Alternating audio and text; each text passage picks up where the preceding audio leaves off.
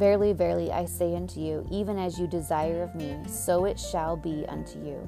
And if you desire, you shall be the means of doing much good in this generation. This promise given to Oliver Cowdery is much like the one that John and Mindy Beekler have experienced in their life. Their individual desires to come to the well of Jesus Christ has not only united them and their family, but also all of those who they come in contact with. I hope you enjoyed this really strong and raw conversation with John and Mindy Beekler of how they followed their desires to come to know Christ. Welcome back, everybody, to From the Well podcast. This is fun to be back. I feel like it's been a couple weeks since we've um, been able to have a chat. And today I'm really excited about the friends that are joining me. It's John and Mindy Beekler. Yay. Hi guys. if they could see your pretty faces, you wouldn't have to say so much. But you're, yeah. but uh, John and Mindy are some of my favorite people. John and I go way back to way back when, and uh, yeah, Davis High, go da- go darts, right? Yep. Um, and uh, Mindy and I, well, we've been eternal sisters for a long time, but we just recently reunited. Absolutely. anyway, I'm going to have um, John and Mindy just tell us a little bit about themselves. Okay.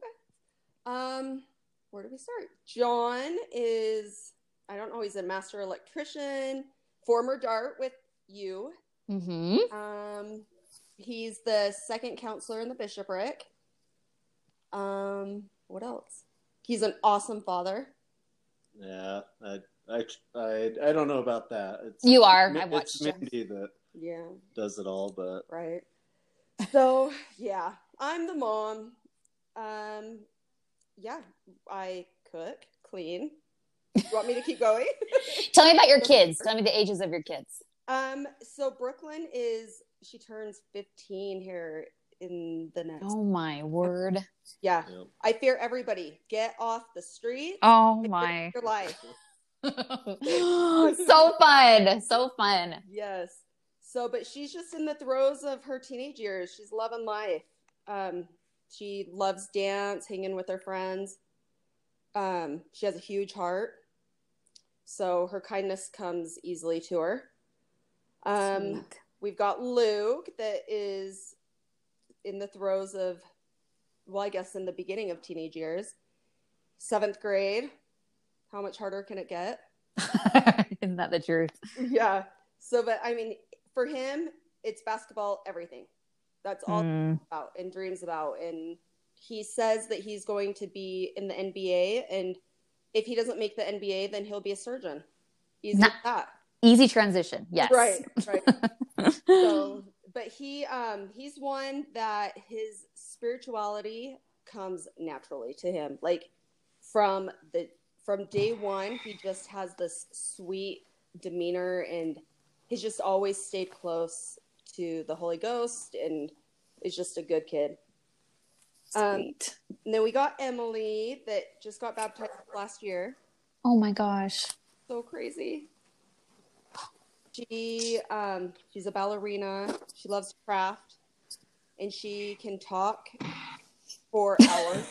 With I love her. Tonsils removed a couple years ago, so she's sounds like a little mouse. Yes, I miss awesome. her. Oh, it's cute. Yeah. But she's the happiest you little girl you would ever meet. Like she doesn't get angry, and if she does, it's only for like a minute. Mm-hmm just a good, good girl. Sweet, um, sweet. How did you two meet? He used to work for my dad. My dad ran a adolescent treatment program, mm-hmm. and John was a staff member there. And then later, I became a staff member. And yeah, we we actually hated each other. That's a great way to start a relationship, isn't it? yeah, yeah. We I don't think we hate each other, but we argued a lot. Yeah, yeah. Just got all the huge differences of opinions. Yeah. I saw John as just this good looking guy that was just like a chick magnet. And so he had to have had the ego, right? Mm, you would think, right. So, yeah. but yeah. awesome. We dated like, what, four or five years after we met. So I think I was 16 at the time. Yep. Oh So- wow. Wow. Yeah. So you met when you were quite young then, if you waited Yeah. like four or five years to start dating. That's awesome. Yeah. Oh, good. Good. Well, the reason why I asked you two to be on the podcast today is um, when doing these podcasts, we have a focus word, and the word for this podcast is desire. And um, I have had the real fortunate opportunity to be have a really great seat to see John and Mindy really affect a lot of people's lives, including my own, by their desire to come to and follow Christ. And they, but they both each have their own personal journey to get there, but it has brought them united in the most incredible way, and it's inspiring. And um, I remember specifically one time um two examples actually. One time john um i i mean i knew john in high school and everything but i hadn't talked to you much um since then or even when you moved into the ward or whatever. Um but i remember you standing up to bear your testimony and you just sharing your entire heart and sharing your entire journey and desire to come to know christ. And it was powerful. It was so powerful. And he is john is not shy about sharing this incredible journey he's been on.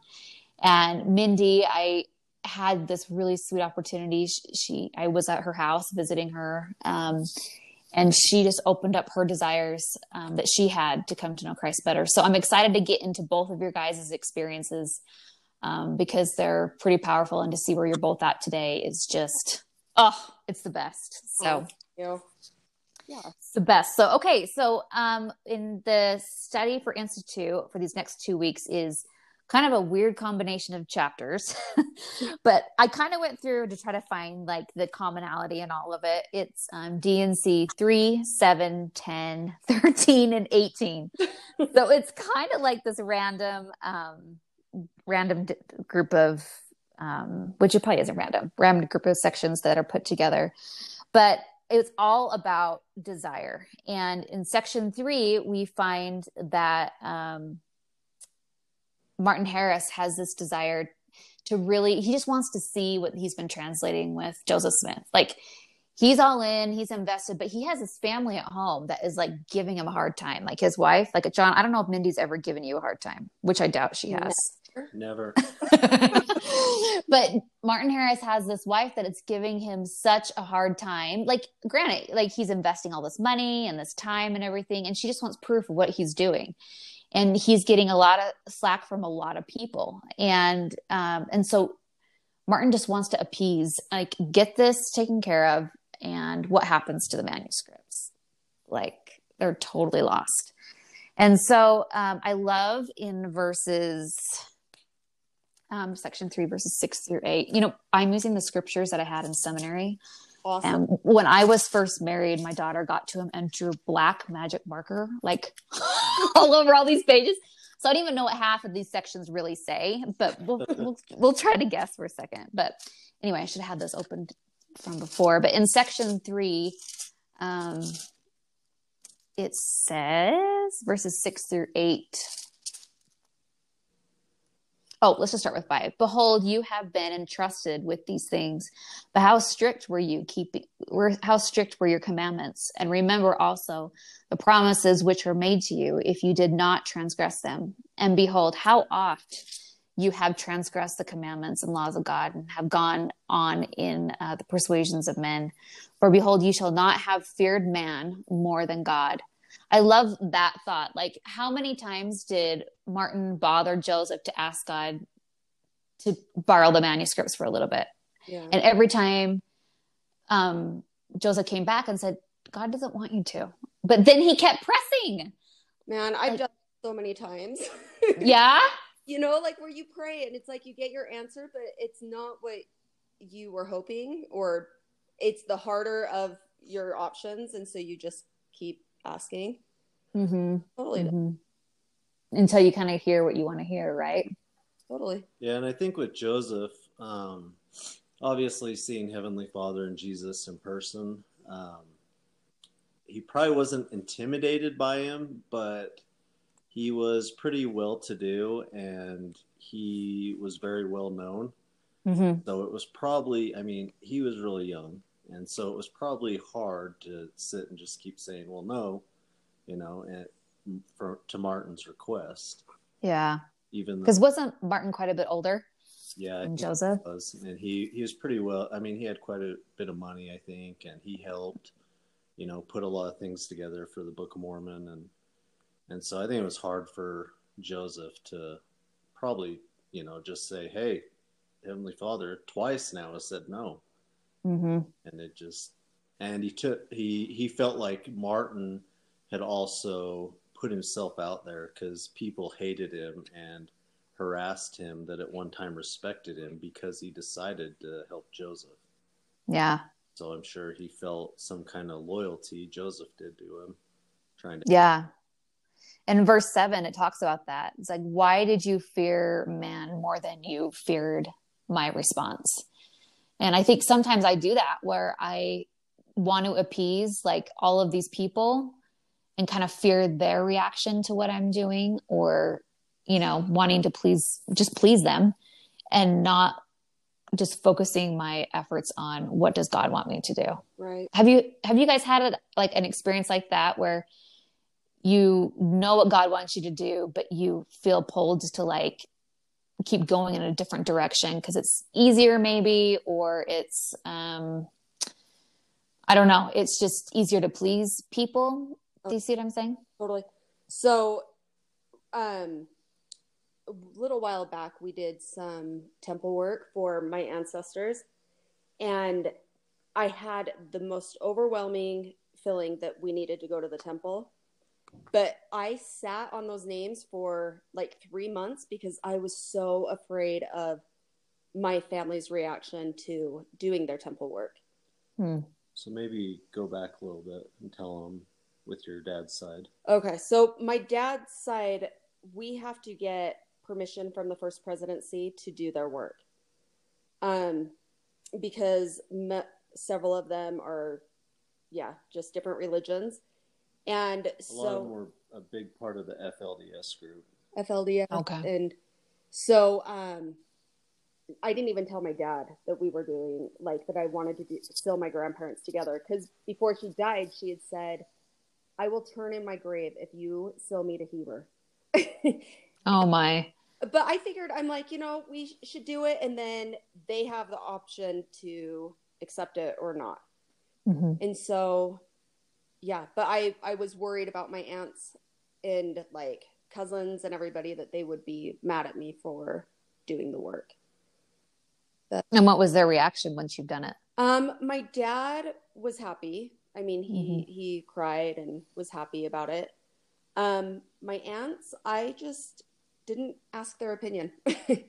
I told them that I did it and just left it at that and didn't open it to getting their I don't know the wrath, I guess, because I think they would be angry. So, what was that initial feeling of like, I need to do the temple work for these relatives? Like, what was that initial feeling like? Um, I felt like I feel like everywhere I would like throughout the day I would feel like I'd get these feelings or certain things would bring my memory back to it that I needed to get it done and it just felt like just over overwhelming, I guess. And so when we finally went, um the guy that was doing the sealing just kept crying. And he's Hmm. like, I don't know why I'm crying, but I can tell you that the spirit in this room is tangible.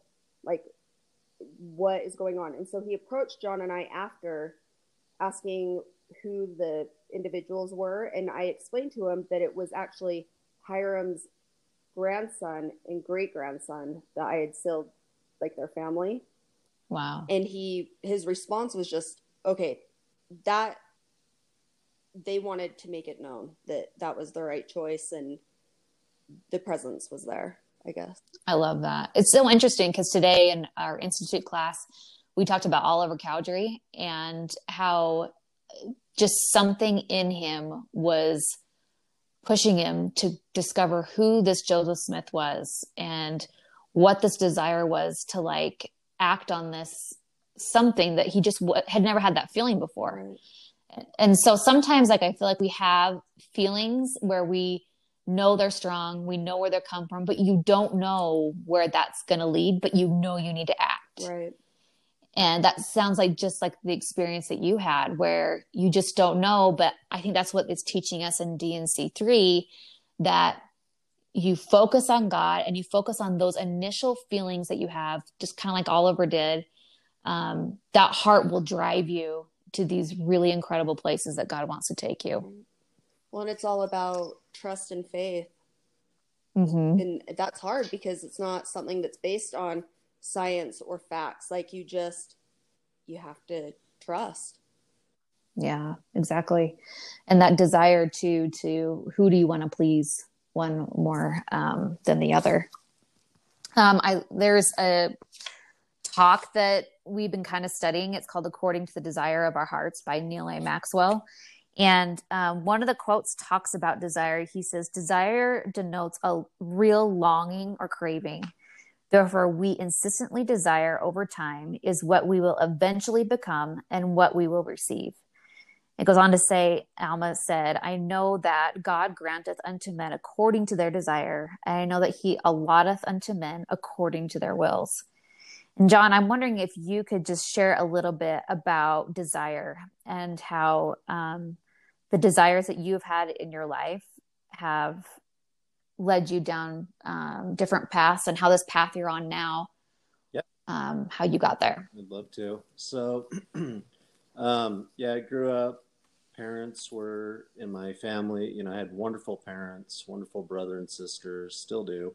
Uh, and we were very active in the church. Um, I really struggled with the church. Um, just couldn't seem to find the importance of it, or it, it just never meant to me what it did to everyone else and I would see people get up and bear their testimonies and talk about, you know, how strong their faith was and how blessed they feel. And I would just sit there and be like, I, I don't feel that.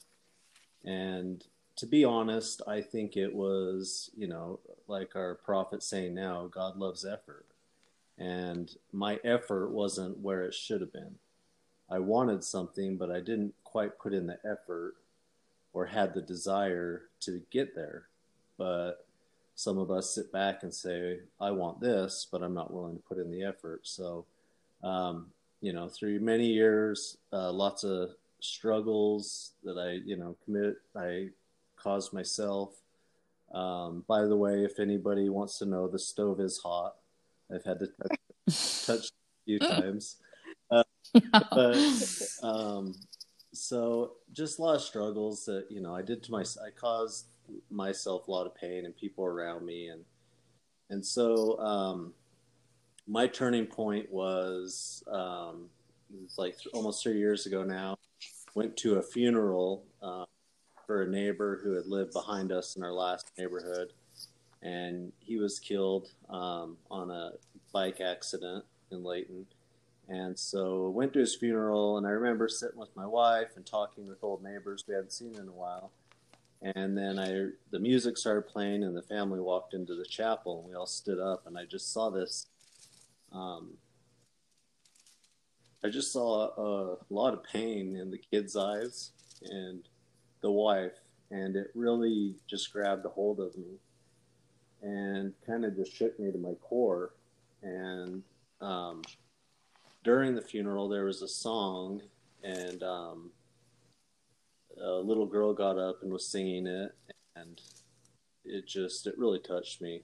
His peace in Christ. Yeah, peace. Yeah, yeah, peace and. I love that song.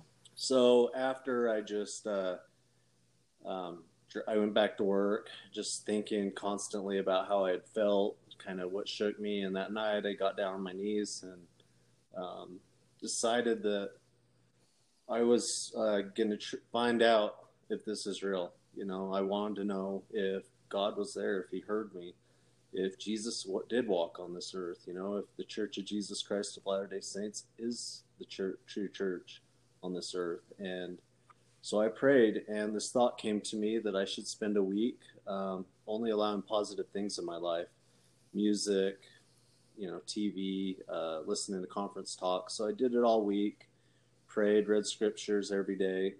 Um, by the end of the week, I just felt this burning feeling of peace. And um, after that, I just pretty much dedicated myself that this is what I want and this is my answer from Heavenly Father because it was a, a peace that I hadn't felt. You know, I'd felt off and on throughout the years, but it seemed like it was always out of my grasp.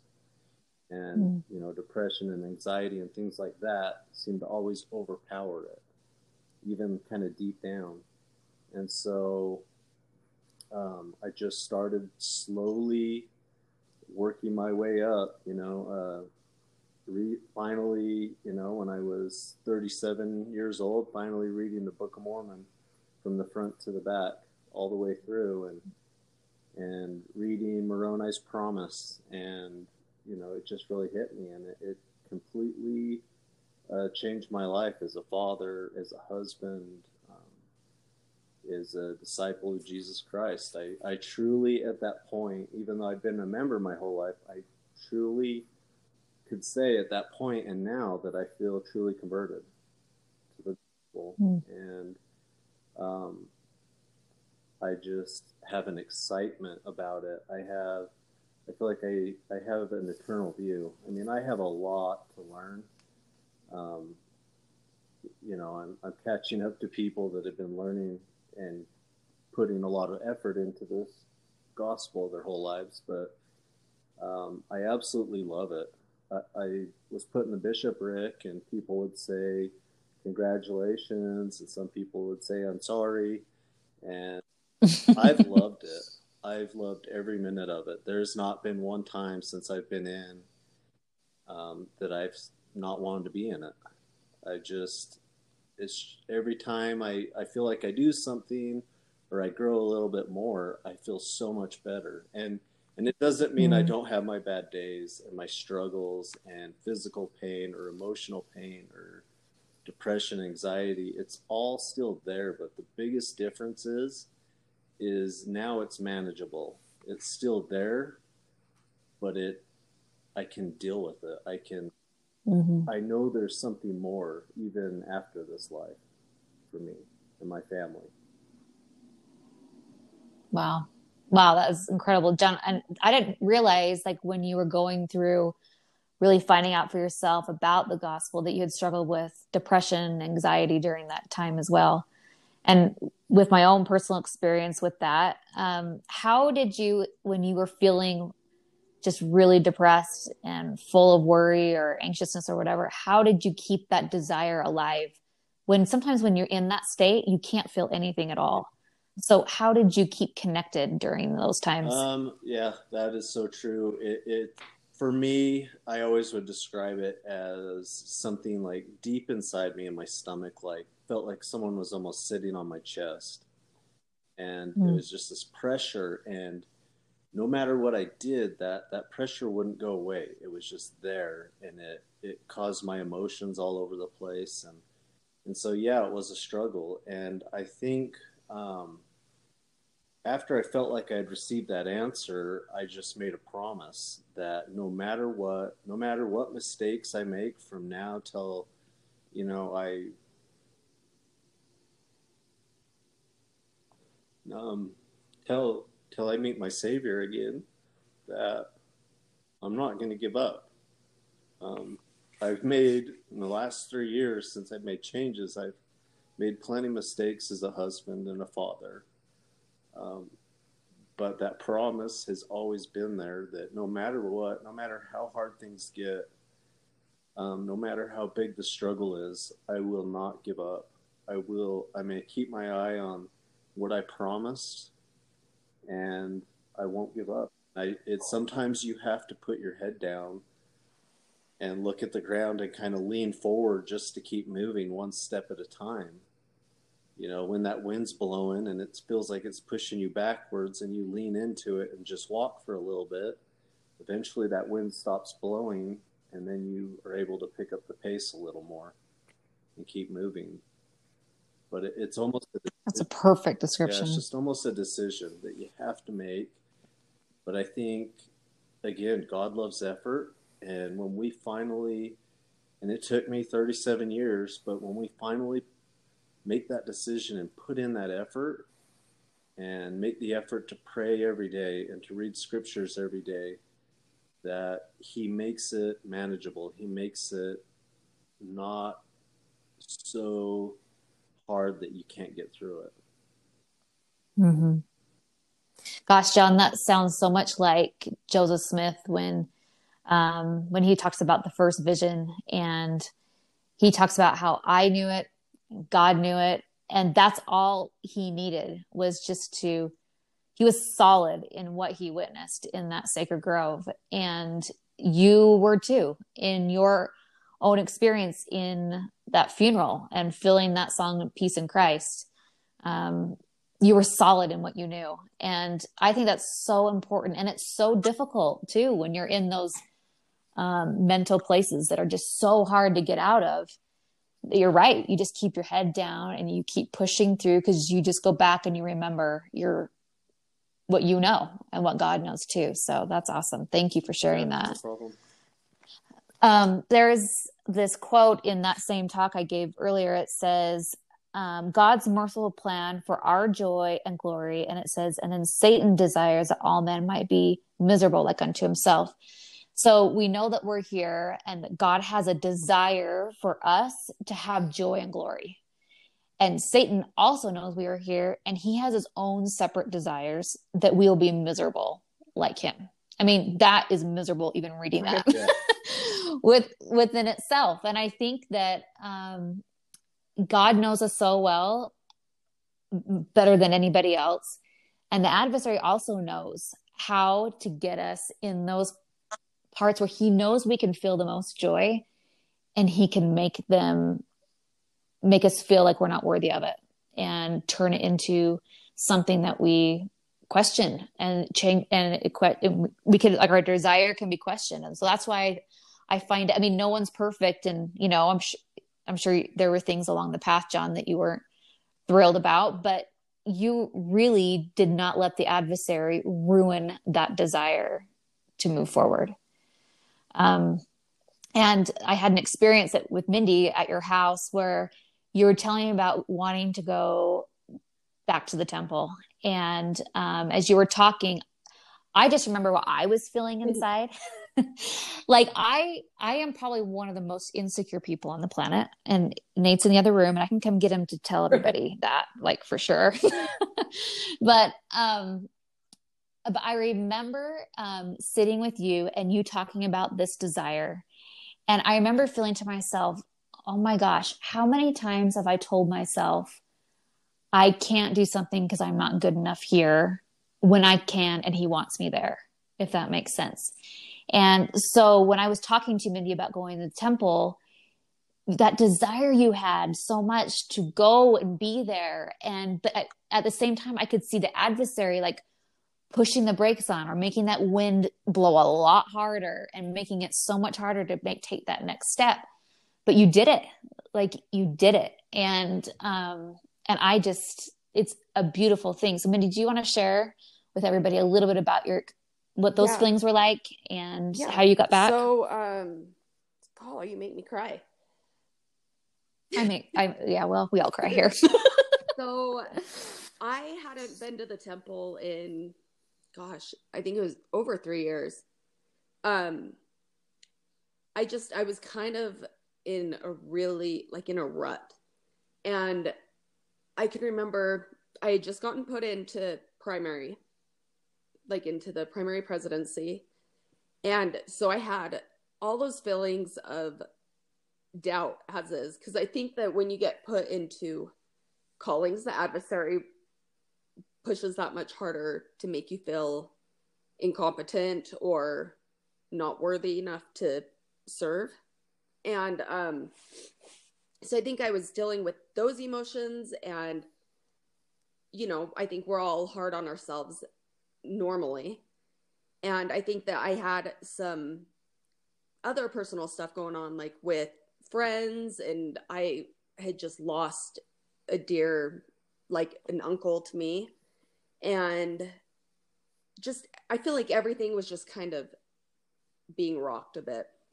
And I can remember being ooh, feeling total dis- despair and sorrow and kneeling down in prayer and just pleading with Heavenly Father to help me feel that I can overcome it, just encouragement. And feeling like that it was that there is a big picture that that that there's something that there's a there's a reason for all of this. And i think not even a week later this cute little relief society president that came and knocked on my door and I can remember talking with you and wanting to expressing to you that I would like to go to the temple, but it just I wasn't to go cuz because I wasn't good enough. And I can remember you handing me a book that was all about encouragement and women and all of that. And you said, I don't know how long it's been. I don't know why you haven't been. But I can tell you that the Lord hears you and and loves you and knows your heart and wants you to come back to the temple. And it just it was an answer to my prayer. And I think that that was probably one of the biggest testimony builders for me that it was like he does hear me. You know that he might not come down to me like or send an angel well i guess he did send an angel but it wasn't how i i was picturing that he would answer my prayers differently if that makes sense. But he used you as the conduit and spoke through you.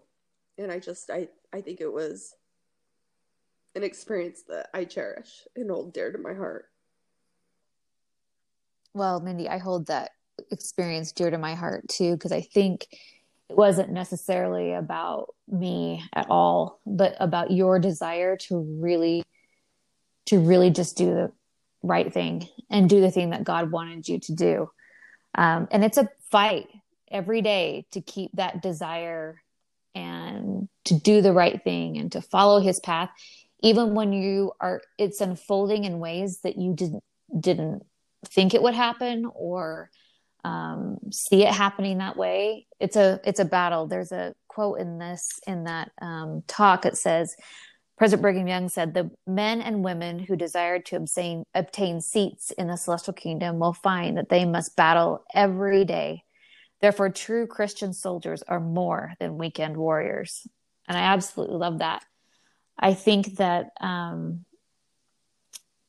that the adversary really works on men and women, but I think maybe it's because I am a woman, but women, women especially too, about how they are just not worth any effort to feel that love from him. And we find ways and a million different reasons why it's not for us, it's for everybody else because I'm not good enough in this and this and this way. And I'm wondering, um, John and Mindy, how you take these experiences that you've had individually and you share them and help your children grow their desires to come to Christ? Like, how have you taken your life and brought it to your kids to help them? So, that's a hard one because Brooklyn is John's mini in the fact that I touched the stove 15 times before she learned. I only had to touch it 14. only 14. See? One step ahead. Um, so for me, um, some of my experiences I've I've tried to use to uh, help them. I, I've just for me, I'm a very visual person. Um, I work in engineering and I have to visualize everything. I've always been hands on. And so when I hear people talk, um, before changes, um, when people just like get up in sacrament and talk just doctrine, the whole talk was about doctrine. It was hard to follow. Um, now, I, you know, the more I, I read, the more excited I get about the doctrine. Um, and I kind of nerd out over it. But, uh, but for me back then, um, I knew that experiences were a huge part of people's lives. And if you could share the experiences you've had with others, um, they could find a way to connect to you.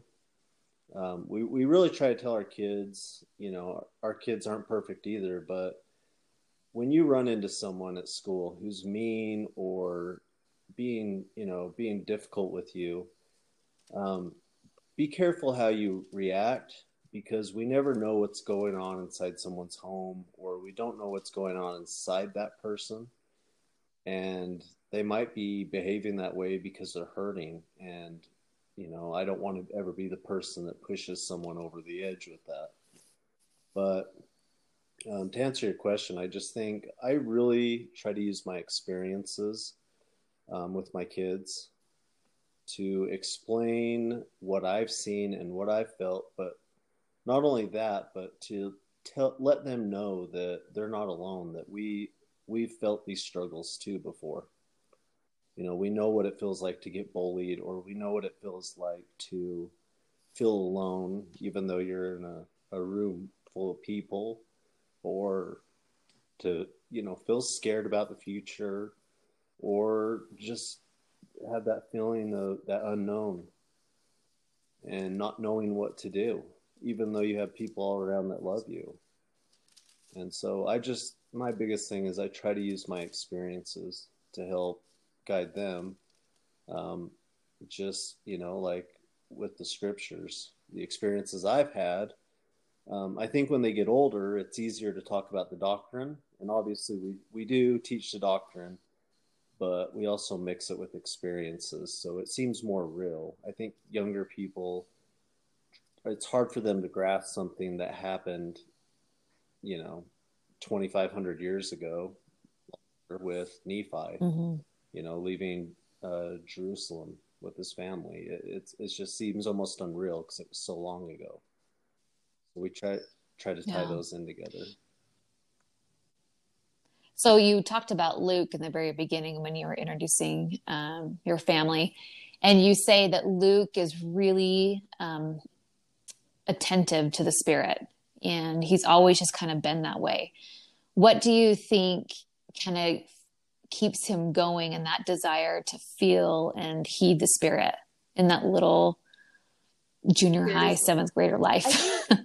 Something that my dad has taught me um you know to to go with the holy ghost and i think that at a young, you know, when they're baptized and all that, we've tried to help them identify what it feels like when the Holy Ghost is speaking with you. Um, you know, one of the things that, like I was saying, that my dad taught me is I tell my kids to put their hand on their heart and to feel, to shut out the outside noise and feel, feel what is right and wrong. And I know that Luke does that often that even if he's in class and kids are being kids, that he can, you know, tune them out and and feel. So that's an amazing gift. That's amazing amazing gift. And to have two parents that really have had their own experience, um, kind of refining that gift of hearing the spirit and figuring out how to heed and whatever it just it helps so much. And i don't we learn so much from our kids? Like it's amazing how they're really innocent. Um i mean i'm going to use desire probably 400,000 times today but the word their own desire just to understand the most simple things it really humbles you as a parent. I was talking to my 17 year old the other day, and I probably will cry too because that's what we do here on this podcast. but I was talking to my 17 year old, and she's getting ready to um, graduate, and she's going to be leaving and going off to college. Oh and don't God. even get me started on that. But um, there was an experience, and I don't think I've ever shared this, and it's a pretty sacred one to me and her. But a couple years ago, um, I was finally deciding to face, um, to really choose to free myself of my own punishment for past mistakes and things that I had made. And I knew I had been forgiven of those things, but I could not forgive myself.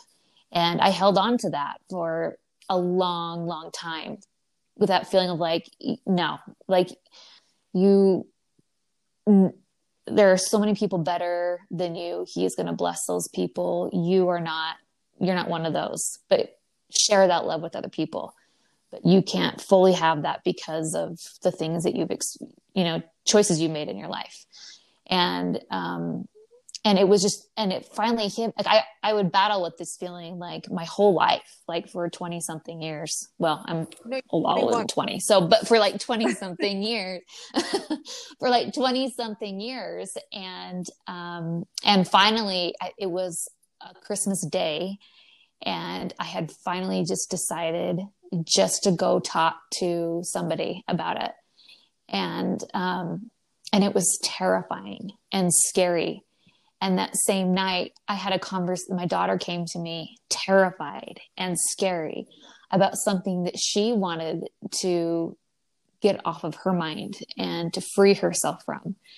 And in that moment, I felt like that my daughter, who didn't live with it for 20 years and and let it beat her and you know push her desire to feel that love from him and all of that she just showed me that we can trust those initial feelings that we're worth being loved and that he is there and wants us to come to him.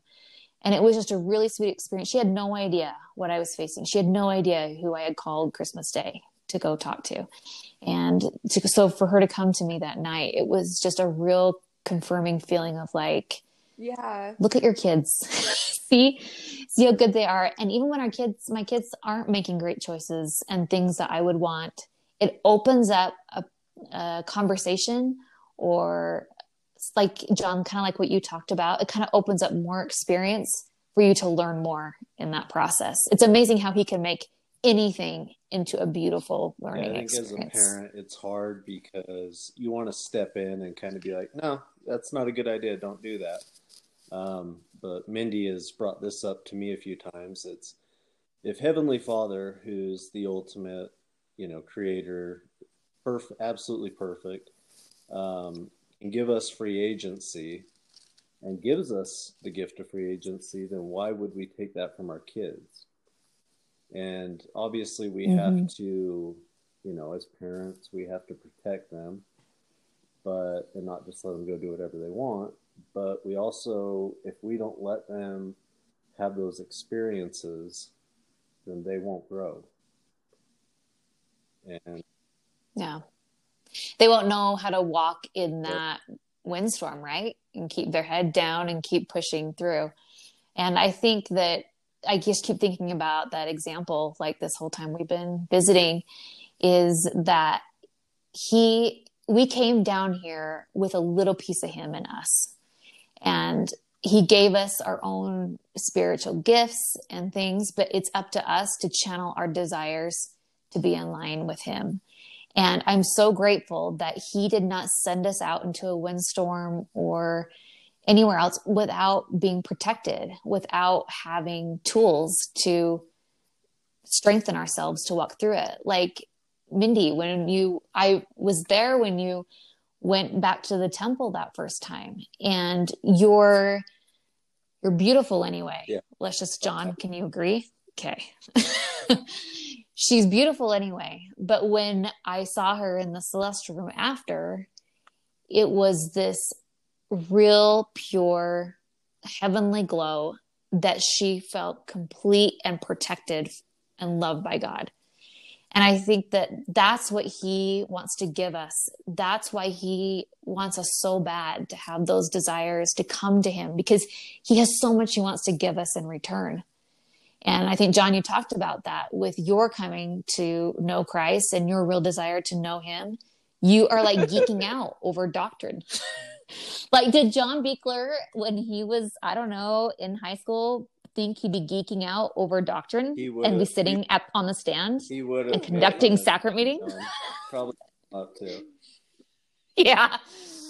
Yeah. So I just I just think it is so amazing what the atonement of Christ and the covenants that he gives us sustains us in those times. So how have you guys used your experience now in the temple and your experiences with this like rebirth of your testimonies? How has that what has that made you feel as a couple and as a family? Well, it's definitely how has that changed you guys? Strengthened our our marriage in like the depth of it I think that um, we just are more in tune to one another. And like most couples, you're never or you're rarely on the same page. Like, you know, one's always feeling like they're falling short, and so the other one helps pull them along. Um, and I think that mm-hmm. I use even the experience with you um, to try to keep a clear mind so that I can then help be that conduit to other people. Because because I think that if you hadn't been close to Heavenly Father and allowed him to speak to you and to act on those promptings, I don't know that I would have gone back. You know what I mean? Like you, you you don't know, but I just I think that I even share that with my kids all the time. Like you can be that person that can help someone else out. You know, if, if you can listen to your heart and listen to the Holy Ghost and you can be the answer to someone else's prayers. And I think that even within our family, um, it's that that we can help answer each other's prayers through listening. So, Mindy, you make me cry. Oh my, you make me cry. Um, I love this quote. It says, "Our merciful and long-suffering Lord is ever ready to help." His arm is lengthened out all the day long, and even if his arm goes ungrasped, it will unarguably still be there. In the same redemptive reaching out, our desiring to improve our human relationships usually requires some long suffering. Sometimes reaching out is trying to pat a porcupine. Even so, the acclimated quill marks are evidence that our hands of fellowship have been stretched out to. And I love that I love that his arm is always stretched out. And sometimes it might not feel like we doubt ourselves and our ability to grasp that back. And maybe as we are trying to reach, things happen that scar us up along the way. But like every experience that we have in our life, it's just marks of our own that we are willing to do whatever to come to him and I absolutely loved loved that quote. Um, in Doctrine and Covenants, uh, let me see what verse that is. In Doctrine and Covenants um, 38 and 39, it says, And by their desires and their works they shall know them. And when they have found them, they shall know these things unto them. And they shall fall down and worship the Father in my name and like Mindy said, and you must preach into, unto the world, saying, You must repent and be baptized in the name of Jesus Christ. And um, I love those verses simply because that our desires and our works, He knows. Like He knew where John was at when he was at his lowest of lows. He knew in that deep place there was a little light and a little spark, and it was going to be ignited. And now look at him. When you are in the presence of John, you are in the presence of a really humble servant of Christ who you I'll know you love him you so much. After- and no, I, that's a more of an eight dollar comment, but anyway, it's true. It's true. It's absolutely true. Where you feel that, and I am so grateful for you two, and I'm so grateful for your courage to open up yourselves and your vulnerability. Um, at the end of every one of our little visits, I ask everybody the same question what keeps you coming back to the well of Jesus Christ? Mindy, do you want to answer that first? Yeah. Um, I think that it's just the whole theme of this desire. I have the desire to know the truth, desire for an eternal family, um, desire to return to Heavenly Father. I want to fill my bucket and have all just the knowledge and the true love of from Jesus Christ. Oh, I love that, Mindy. Thank you, John. Yeah, so for me, it would be um, eternal family. I, I just couldn't imagine myself. Um, I see when some people lose family members and you know they might not be religious or they might not believe of a life after this i can't imagine how hard that is for them and knowing that even after this life i can be with my family um, and live you know with heavenly father that's just blows my mind and i don't understand it at all i mean so much more than any of us could ever understand trying to understand something that doesn't end eternity but what brings me back is it truly is, I think, the love of my family and the love of Christ um, and the love of my Heavenly Father. I just felt like those were the people that never gave up on me, um, no matter how hard things got. And I felt like the majority of my life I've been carried, dragged, or whatever it was. but they just never gave up on me and they got me to a point where I can stand on my two feet and I, I see things that I didn't see before and understand things. And now it's my turn to also serve and to love people and to help people um, see and feel what I do. And it's and it's not that I want them to believe what I believe. I just want them to have the opportunity to feel what I felt, and obviously that will be their choice to do with whatever they want with it. But I, I really think it's just love and G- and Savior, Heavenly Father, and my family that drive me daily. I love that, John. That's exactly, as a matter of fact, how the story of the woman at the well ends, where she finally comes to this full understanding of Christ and His love and she leaves her pitcher of water there and she runs to the city to tell everybody that this Christ that we have been talking about is there. Come see him.